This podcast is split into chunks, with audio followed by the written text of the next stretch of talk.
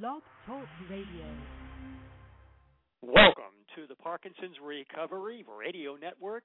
I'm Robert Rogers. Parkinson's Recovery is dedicated to providing information, resources, and support to anyone who currently is experiencing the symptoms of Parkinson's, as well as their friends and family members.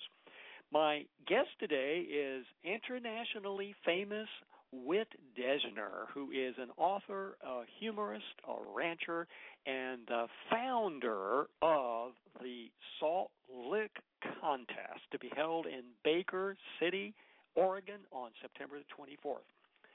By way of introduction uh, to Whit, I'd like to invite you, as you're listening to his show, to also know that there is a several links that I have placed on the Parkinson's Recovery blog that you can connect to to see a video of the Salt Lick auction from last year. There's also a link to Whit's webpage where you can actually see images of the Salt Licks that have won the contest last year. So it's coming up just in a month. You have your opportunity to enter your own Salt Lick to see if you can win the $1,000 prize. So, uh, to get to the Parkinson's Recovery blog, for those of you that don't know, you want to go to the main Parkinson's Recovery page. That's easy to get. It's www.parkinsonsrecovery, those two words joined together, dot com and you'll see a link to the blog on the main page click on that link it'll take you to the blog and you'll see the very first entry today and today is August the 17th, 2011. You'll see the links there to the video of the auction in Oregon City, uh, on Baker City, Oregon from last year, as well as a link to Whit Deschner's website. Claim your Parkinson's Recovery Summer Edition of the newsletter as well when you're on the Parkinson's Recovery website. So, on the main website, on the main page, you'll see up at the top there's a link that says resources. Click on that, and once you get to the resources page, you'll see there's a link through an image to the magazine page. Click on that, and you'll be able to download what is an amazing set of articles by individuals who have incredible suggestions and insights about what it is to experience the symptoms of Parkinson's currently. So now let's go to the first of two segments with Whit Deschner. Whit will first talk about in the first segment his experience with uh, developing the Salt Lick contest and himself as well. And in the second segment, he's going to actually read some segments from his forthcoming book this fall. Okay. My guest today is Whit Deschner, who is a rancher, a internationally known author, and the founder of the Salt Lick contest in Baker City, Oregon. Whit, thanks you so much for being with us today. Thank you. That's a generous introduction. I don't know if I deserve all of it. You deserve everyone and, and more. I didn't want to take up your time. number here. so, Whit, tell us about yourself. I was diagnosed with Parkinson's about 10 years ago, and I just kept thinking it was the end of the world, and it, it wasn't the end of the world. It just kind of changed my um, changed my outlook, and I I decided I'd written several books at that point, and I decided I was going to write about Parkinson's. I just want to read you a little bit from my introduction, um, how it's kind of changed my life. Maybe maybe this will help introduce the everything here. For me, humor has always been both my defense and my def- defiance mechanism. When I was diagnosed with Parkinson's, I had to readjust my bar. Lower or higher, perhaps sideways, I'm not sure which, but it gave me a new perspective to write and to live from. Take this incident in Bhutan. Had I not had Parkinson's, I would have still been on a normal hike to a hot springs and back. I would also have gotten lost because I took a shortcut. And it was a shortcut too, but not the one I had I needed. This one came out just 300 feet from where I was going. Unfortunately, those were 300 vertical feet, and since I wanted to arrive in an alive condition, I turned back. It began to rain. I ducked under the eaves of a local yak shed to dig out my raincoat from my pack. I was hoping to go unnoticed, but that was wishful thinking. A small boy found me, ran off to announce his find, and before I could leave, I was surrounded by every family within five zip, zip codes. Had had had I been normal, nothing would have happened because nothing happened. Nothing happens to normal people. But my left arm began to shake, something my new audience quickly noticed. Of course, there was no common word between us except for okay and Coca Cola, but it was easy enough to understand what was being said. Look at the Westerner. He is shivering. He must be cold. But it is hot out. I know, but they are different. Only half of him is cold. He is only shaking on one side.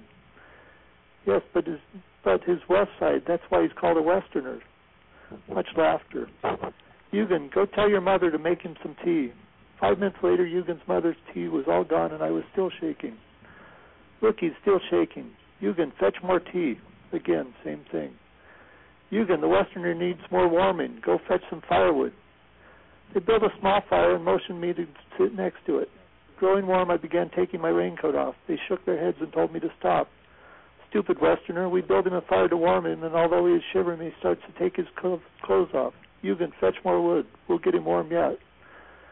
They built the fire up, and had they pushed me any closer, I would have spontaneously combusted. I didn't wish to be rude to my host, but an hour and a half had passed, and I needed to first find my trail so I could get off of it before before dark. I left, but not before they commented. Strange lot, those Westerners. Don't even know when it's hot or cold out. Eventually, I found my way out, and as I trotted off down the trail, I thought, what a lucky guy I am. I have something funny to write about. Anyway, that's that's the introduction to my book, and I hope that um, ex- explains everything. it does indeed. now, uh, you are a rancher and uh, live outside of Baker City, Oregon, and are the founder of the Salt Lick Contest. A lot of people don't know what a salt lick is. Could you explain what that is? It's um, the, we live in a salt-deficient world up here in the Northwest, selenium especially, and uh, all the animals need need salt, and it comes in 50-pound blocks, and the ranchers sprinkle put put the blocks out wherever their cattle are ranged or horses. Uh, the deer, of course, like them. Elk like them. And they lick them in just in some fantastic shapes. And I just started looking at them and thought, well, my gosh, those are. I mean, that that's just as good as some of the art you see in front of the oh the federal buildings downtown Seattle or where, where wherever, or just any of the buildings that some people get commissioned thousands of dollars to get their sculptures done and these are just done for free. And so I started collecting them, having the rangers bring them into the local feed store. And the feed store replaces the the blocks. These are 50 pound salt blocks. So the ranchers bring in their most artistic blocks, and the feed store gives them a block back, replaces it, and then these blocks we auction off at an auction. Um, and it, it all goes to OHSU, the uh, Parkinson's Center of Oregon. The proceeds, and last year we earned over eight thousand dollars. The highest block went for five hundred and fifty dollars. It's, it's sort of a disposable art, but um, it, well, so's the Mona Lisa if the Louvre ever caught on fire. So um, that's that's that's the gist of it. It was, it was a crazy idea and it took off. It's it's generated about twenty thousand dollars in the last four years. This will be the fifth year we're having it, and it gets bigger every year. OPB, um, Oregon Public Broadcasting, did a little piece on it last year, so it's regained in popularity. I, I never thought it would fly, so I just don't know how to get it back down on the ground now. it's up and flying. And who knows, are you going to be franchising Salt Lick Contest uh, to other countries and other states now? no, but I, I have started bronzing them, and I'm I'm hoping for to get a show at the uh, National Cowboy Poetry or National Cowboy uh, the National Cowboy Museum. Oh, that's great. I did. I did. A, I said poetry there. I did a show at the National Cowboy Poetry Festival about the salt block. So well, we we, uh, we had you on the show, you know, a year ago, and at that time I asked you, uh, since I don't have a cattle ranch and my yard is relatively small compared to a ranch, if I might be able to get a salt lick and lick it myself for the year and submit my entry. But as I understand it, the rule last year was that that would be prohibited, that it had to actually be licked by a cow. Is that correct still? Yeah, yeah. We wanted to keep people from locking their children in a closet for three days with a salt lick. So anybody out there now now you, you don't have to live in Oregon in order to be able to submit your entry. Is that correct? You can be in Colorado or Wyoming or other states? No absolutely. We've had entries from Germany and from um Wales. They were they were pictures however. They customs wouldn't let the salt blocks in. Oh no. Um we had we had one from the commissioner of Las Vegas uh county of Las Vegas and I, I really don't know what he was thinking. They were they were pretty filthy, unshapely salt blocks, but we we appreciate the the, the thought anyway. And they they actually sold three times, so they they generated about two hundred and twenty dollars. Wow, that's pretty amazing. Now, there's a video that was taken of the actual auction last year, and so if you'd like to be able to see the fun uh, and the gala of that event, be sure to go to the Parkinson's Recovery blog, and you'll see a link to that video to the Oregon Public uh, Broadcasting Station. So, what about the auction this year? When is that going to be? It'll be September 24th, and we're going to have it outside this year. Um, it's it's it, it's funny how it all came together. My neighbor's an auctioneer. He's, he never went to auctioneer school, but he when he was young, he used to auction off practice with rocks to his aunt. And so now he always says he's gone from rocks to blocks. but, but he's um, he he, really, he knows a lot of the people, and he gets the you know wives bidding against husbands and and uh, if it wasn't for him the thing wouldn't work at all i don't think. It might work but it's not not the magic that he has instilled into it. Is he not then a professional auctioneer? Because he sure sounds like one. He he he does um he just he does pretty much the charities the 4-h auction um in town. He's never really done them professionally and, and and he should. He's he's just he's just magic at it. Oh, he is. I must say, it's uh, it's quite an event, and in the video, everyone was having so much fun. That was was what was so magical. So. Well, that's the thing. I mean, you know, if it, if it wasn't fun, I'd quit tomorrow. Yeah. Uh, but it's and I it, it's funny just people's perspective on it. Uh, the first year I had it, I remember this old couple came in and I was setting up the show, and they were going around looking at these sculptures. And finally, the, man said to his wife, he said, Mildred, he said, Mildred, these are salt licks. And it was, he looked at them for about 10 minutes before he realized what they were. And I, I wasn't sure what, what to think, whether I, this was successful or not, having people look at them in such light. So.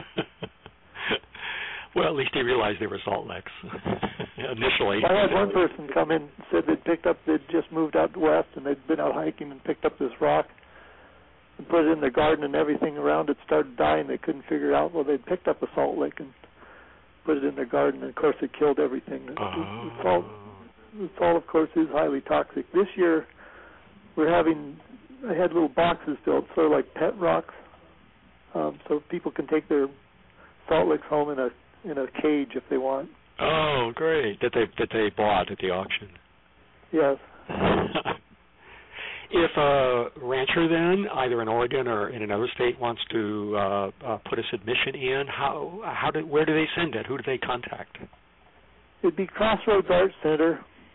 Um, just I think if you put Crossroads Art Center, Baker, Oregon, Baker City, Oregon, it would get here.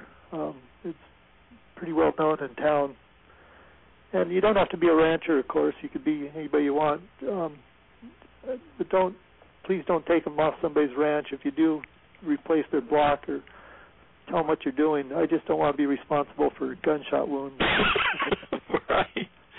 Now you do give prizes for the winning uh, uh, entry, do you not? Yeah, all the um, it, it's just great. All the merchants here get really got behind the thing and they donate seventy-five dollars each, and so we have quite a pot going. and we've had different categories. Um, we've had a block, the most the block that looks closest to Michael J. Fox. Um, we had Janet Reno one year. She, Janet Reno actually wrote back and said she'd like a picture of the salt block that won. I sent her the salt block, in fact, and I never heard back from her. uh, she probably has it on uh, her mantle. we have um, most likely to be barbecued. Is this really art? Then we have the people's choice, just the audience's choice block, and then we have a judging committee, just you know, people from the ranches and the stores. Um, who, one, two, three. But we try to spread out the money. You know, it's no, it's like two hundred dollars for first prize and 150 for second, and 100 for third, and then we have fourth, fifth, sixth sort of thing. Any money that's left.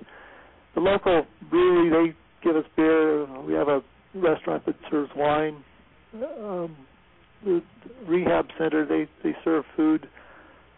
So it's it's really just a fantastic community effort. We even have the FFA kids, Future Farmers of America. Um, they they come in, they they serve well, they serve non-alcoholic drinks while the auction's going on, and they bring in a cow in case we have a we've had a tie twice now, so we have a cow come in and and pick the is the tiebreaker.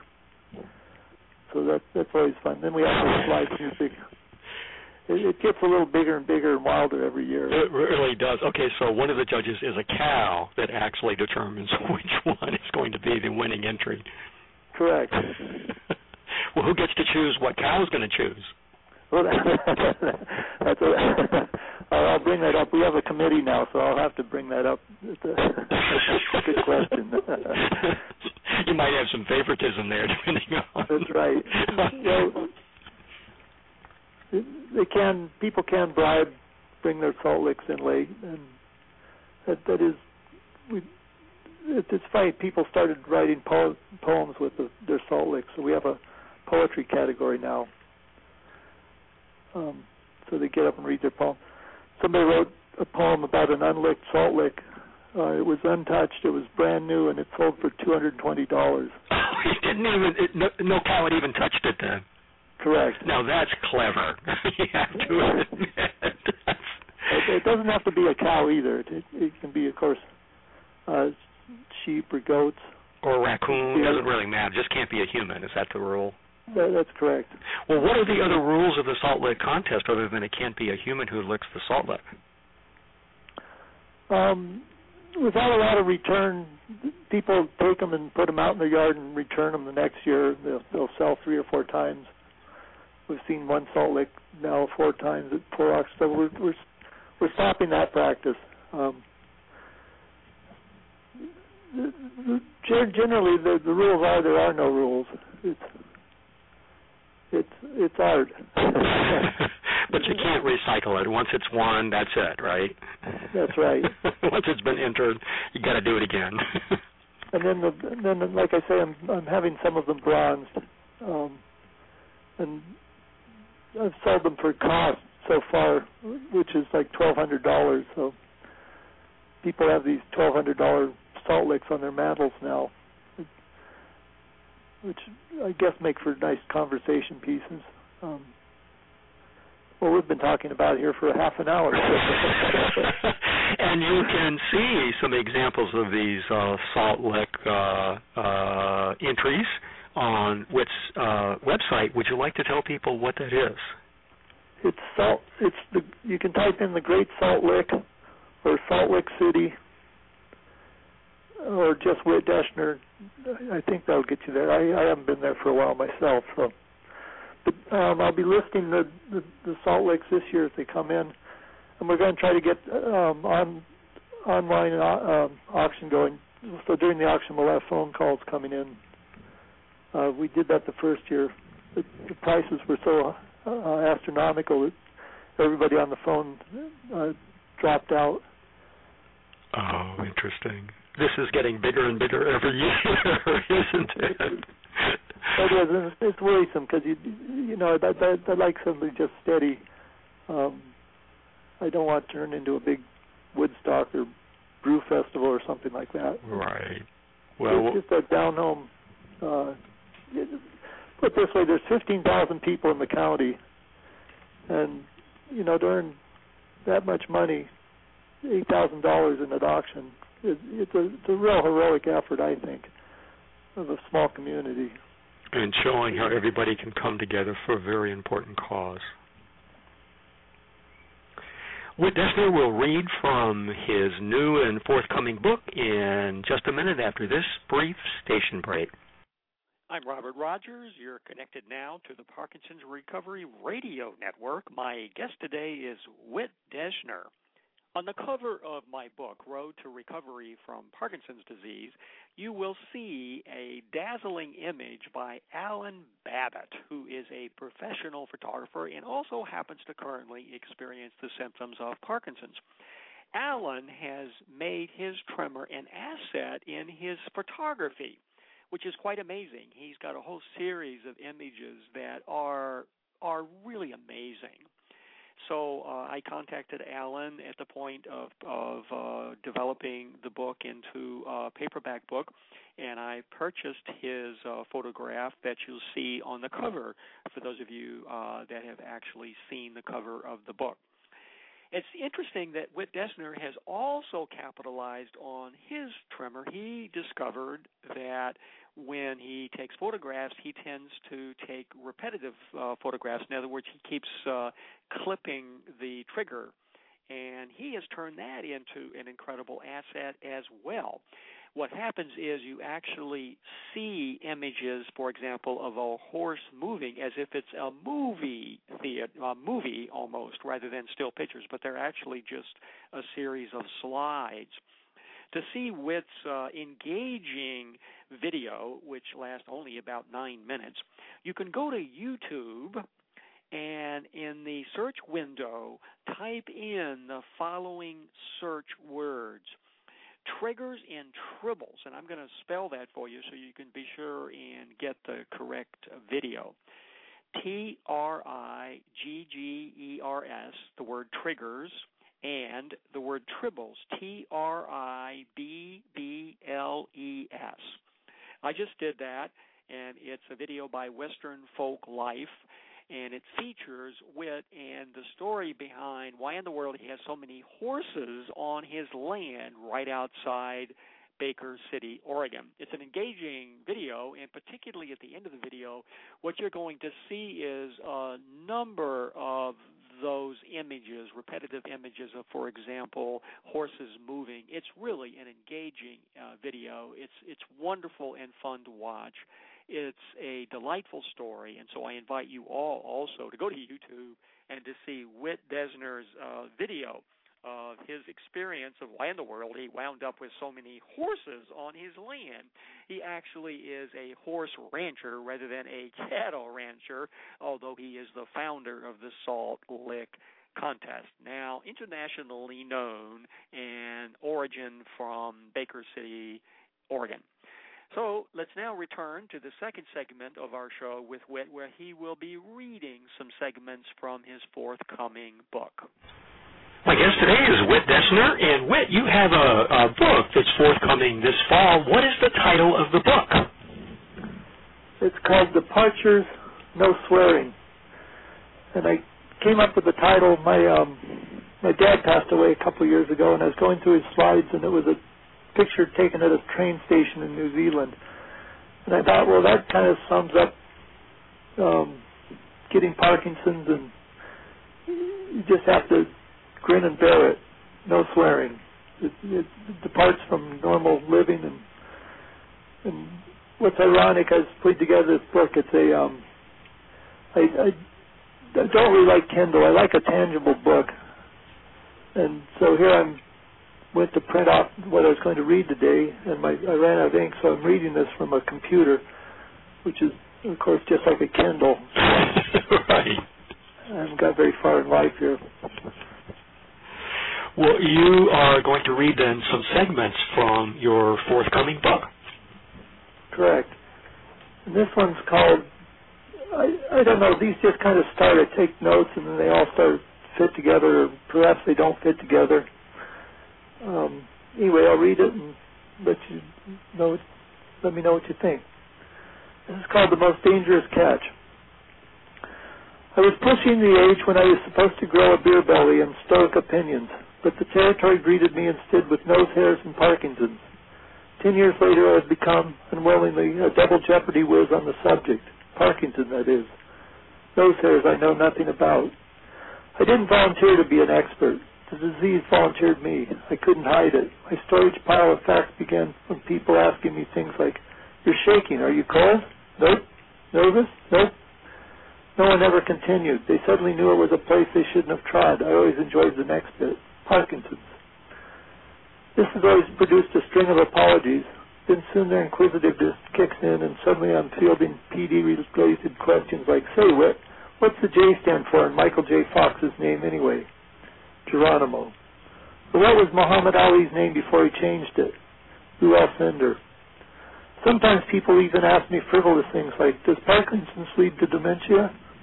Of course not. I wrote this, didn't I? Or just what is Parkinson's and how do we get it? Parkinson's is a chronic neurodegenerative disorder, which is confusing because that sums up life in general. So how do we get it?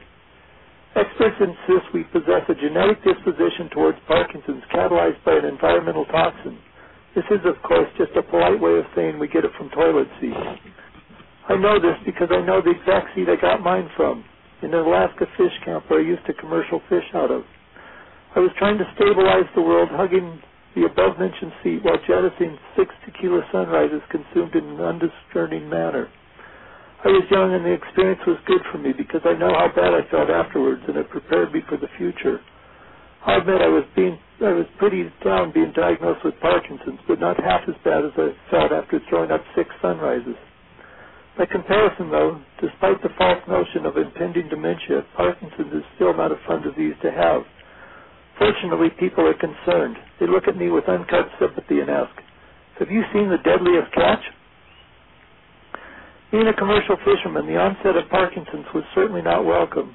Not that having another occupation, the onset would have been any better greeted. Other fishermen assured me that it was okay because I could still shake fish out of the net, and that all old fishermen become demented anyway. However, another Parkinson's trademark is an increasing loss of balance.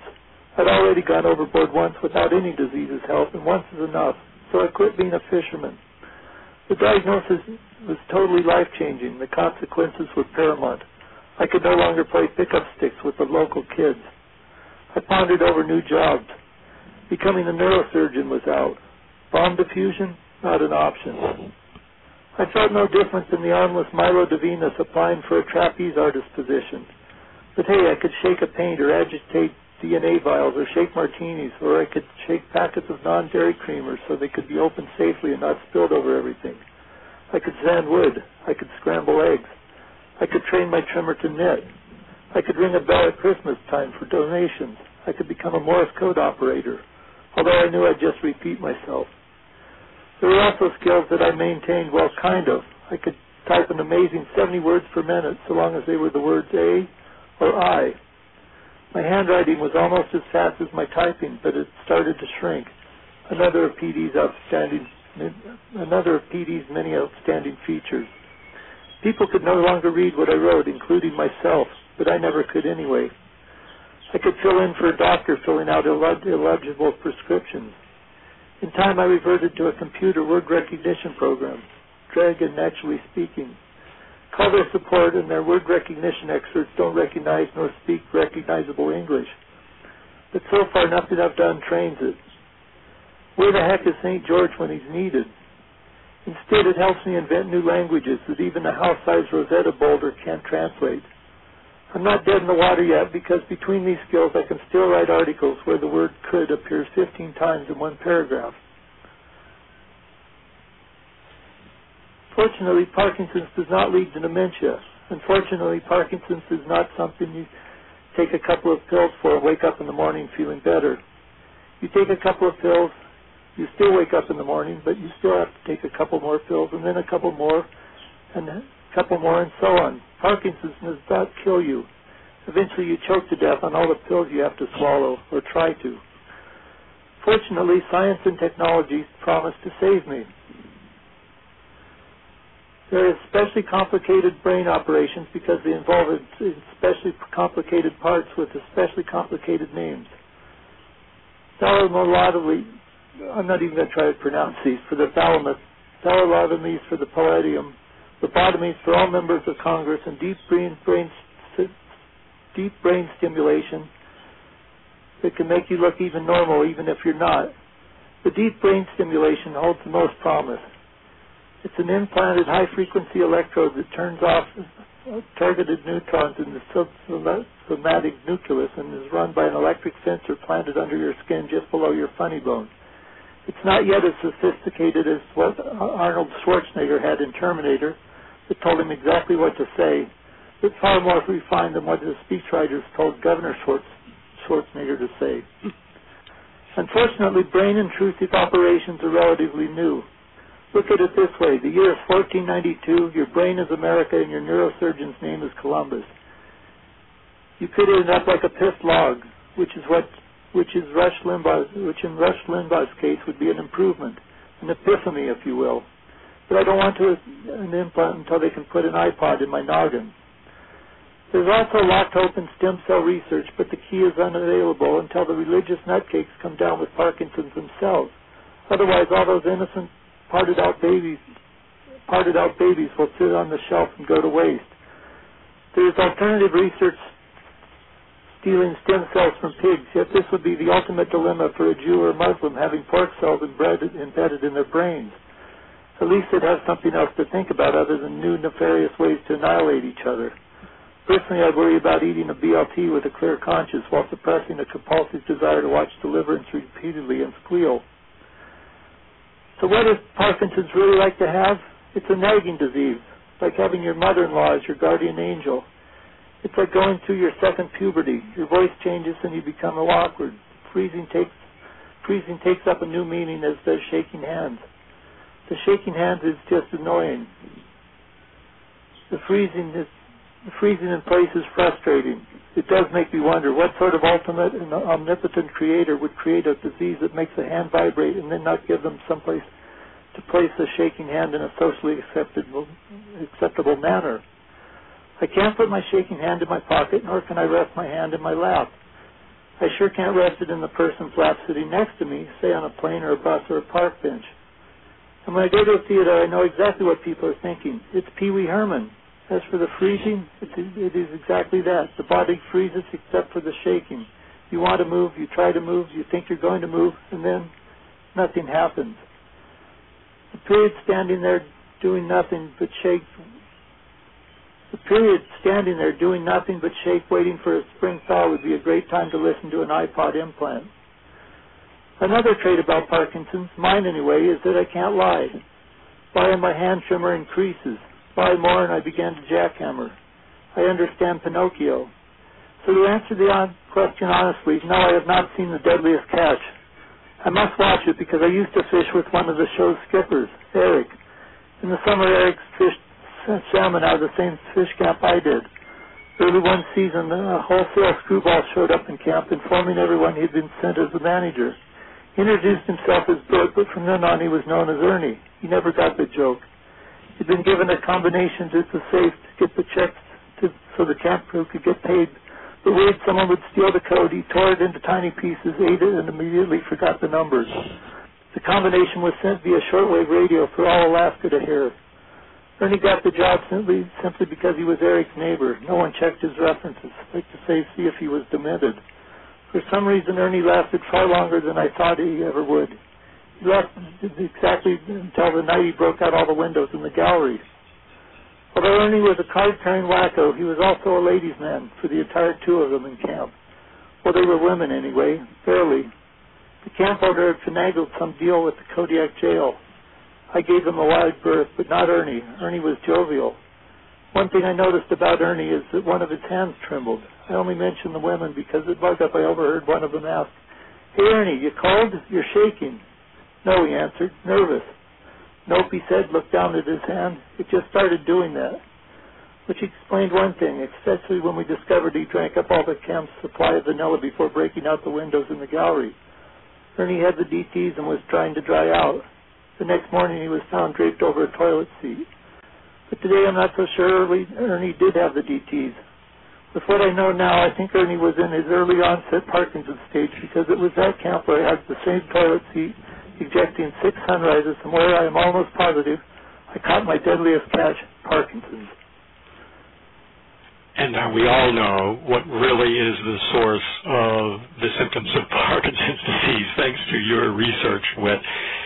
My guest today is Whit Deschner, who uh, has, is reading from uh, experts from excerpts from his forthcoming book, and uh, we also are going to be able to include uh, some excerpts uh, in the fall Parkinson's Recovery magazine. So be looking forward to reading more of Whit's incredible humor and perspective. So you've got something else you're going to read too. I I, I don't know if I could. I, I I'm a horrible reader, so I hopefully hopefully you can read them in the magazine and make more sense to you. Oh, that well, the reading for me was wonderful. Of course, I had a chance to read it before, but uh, no, it's it's absolutely wonderful. I'll try one more, and um, this one. This one, I was curious one day of all the people who had Parkinson's. Um, anyway, I'll. This is three pages long. Hopefully it doesn't. Let me get a glass of water here and I'll dig into it.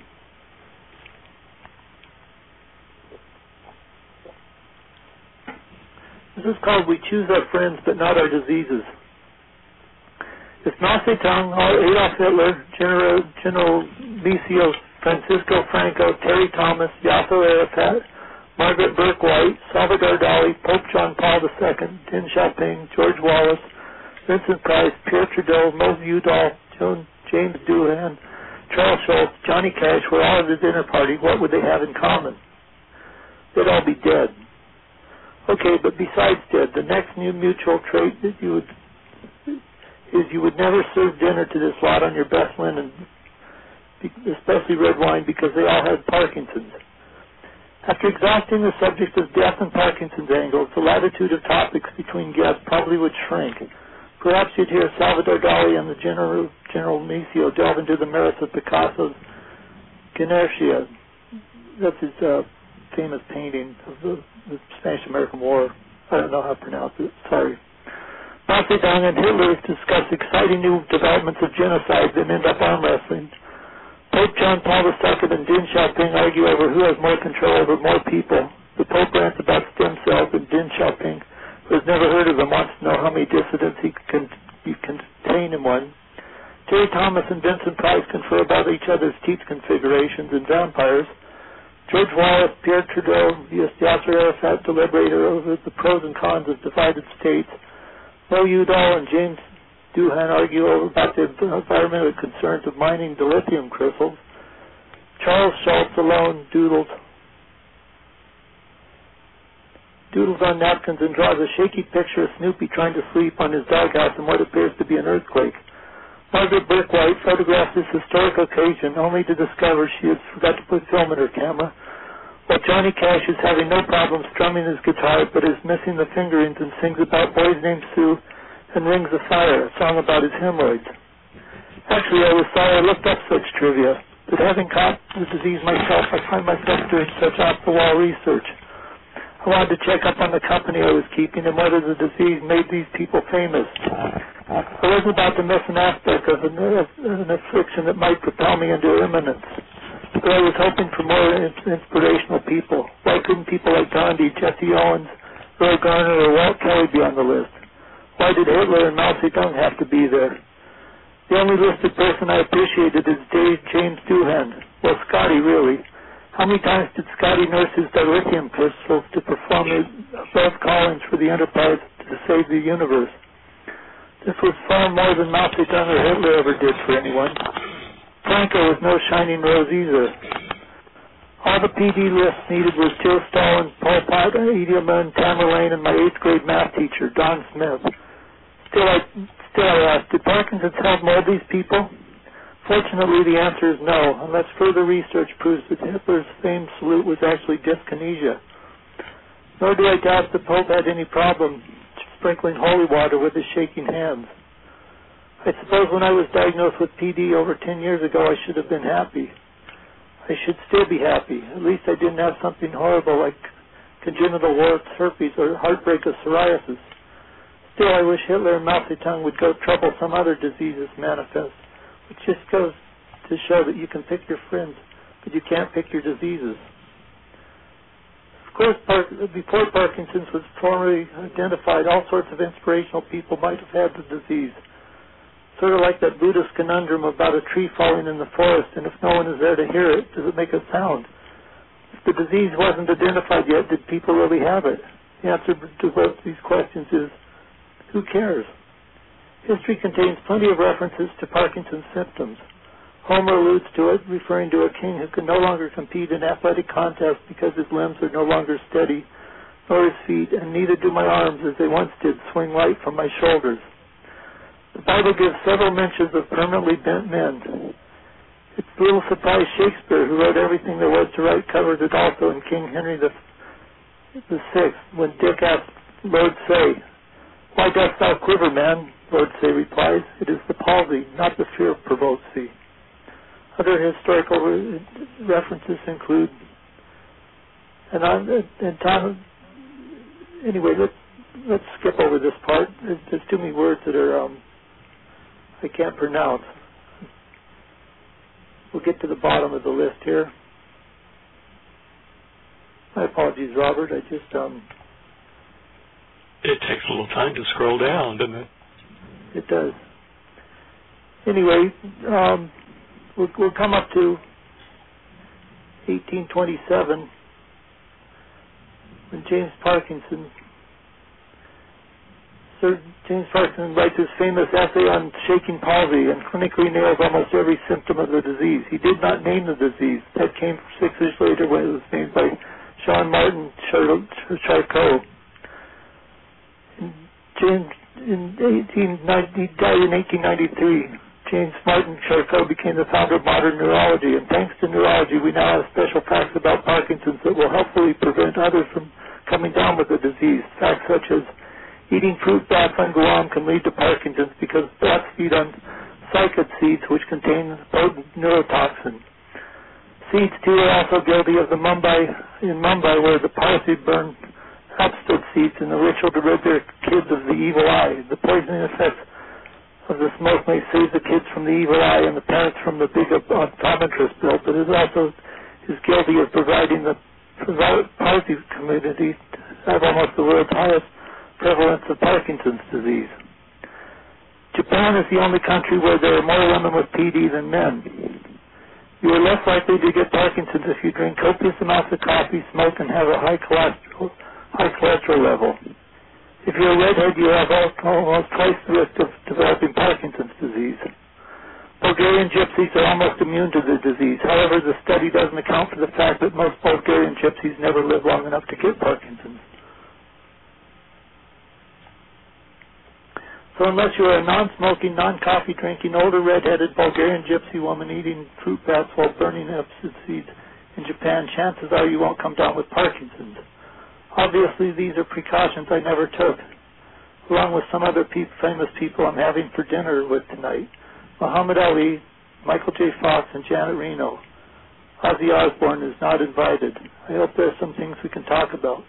Maybe we can even keep the wine stains off the tablecloth. So that, that was that was my last little uh, reflection on Parkinson's.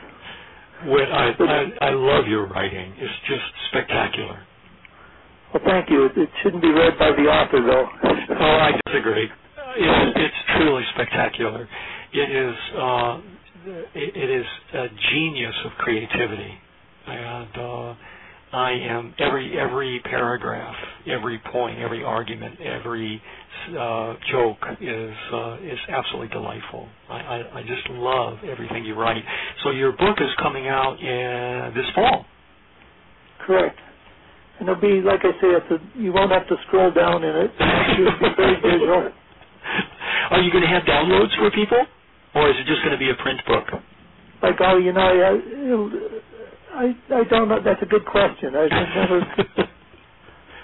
you have a bias against Kindle, so it may not be a download. But I'm sure there are some people who have Kindles and they'd love to be able to read it on their Kindle.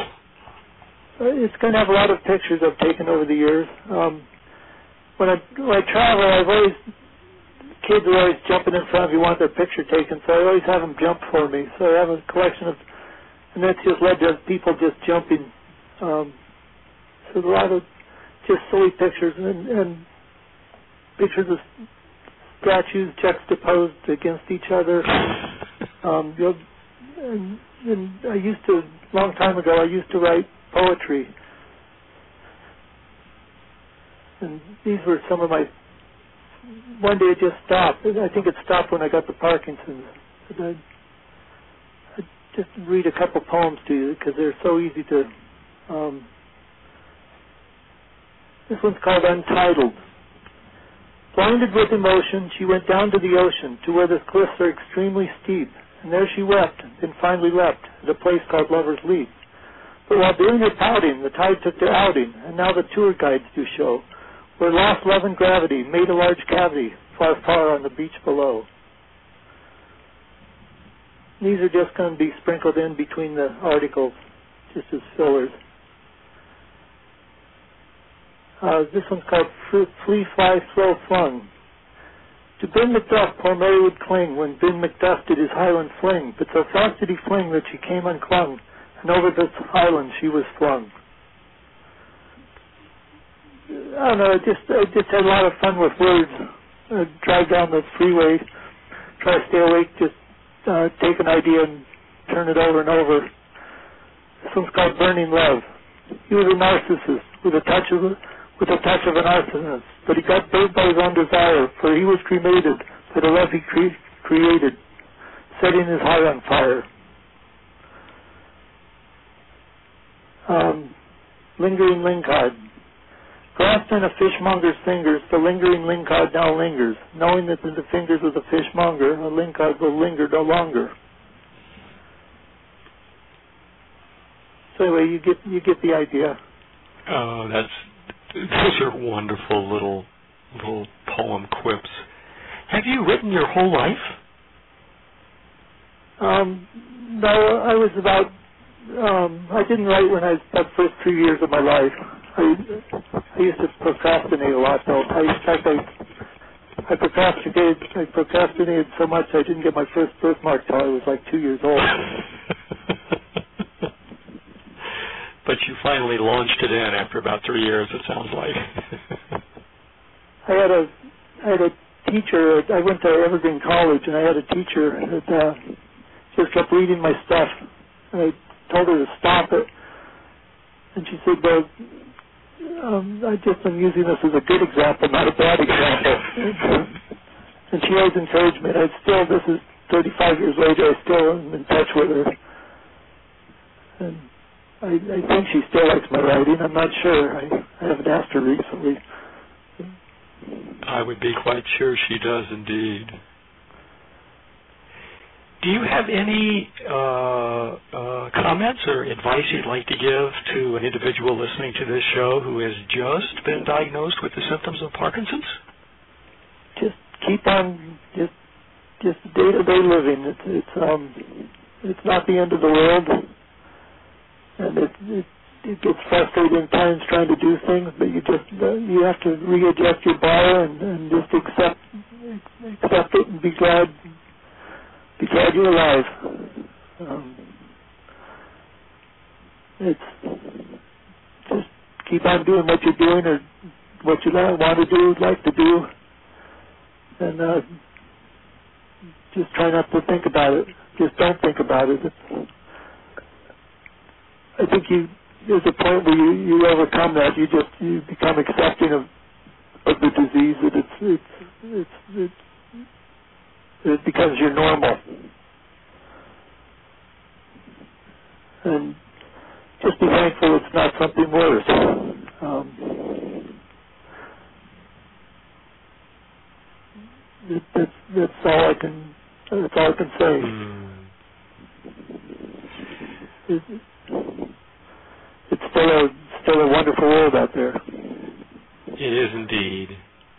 Well, we all look forward to being able to read the full version of your forthcoming book, Whit, and I hope many of you listening to this will hop a plane uh, and be at the uh, Salt Lick auction on September 24th in Baker City, Oregon, to be able to put your bid in. As I understand it, you can also make bids over the phone, so you can call in and also make your contributions to benefit Parkinson's research.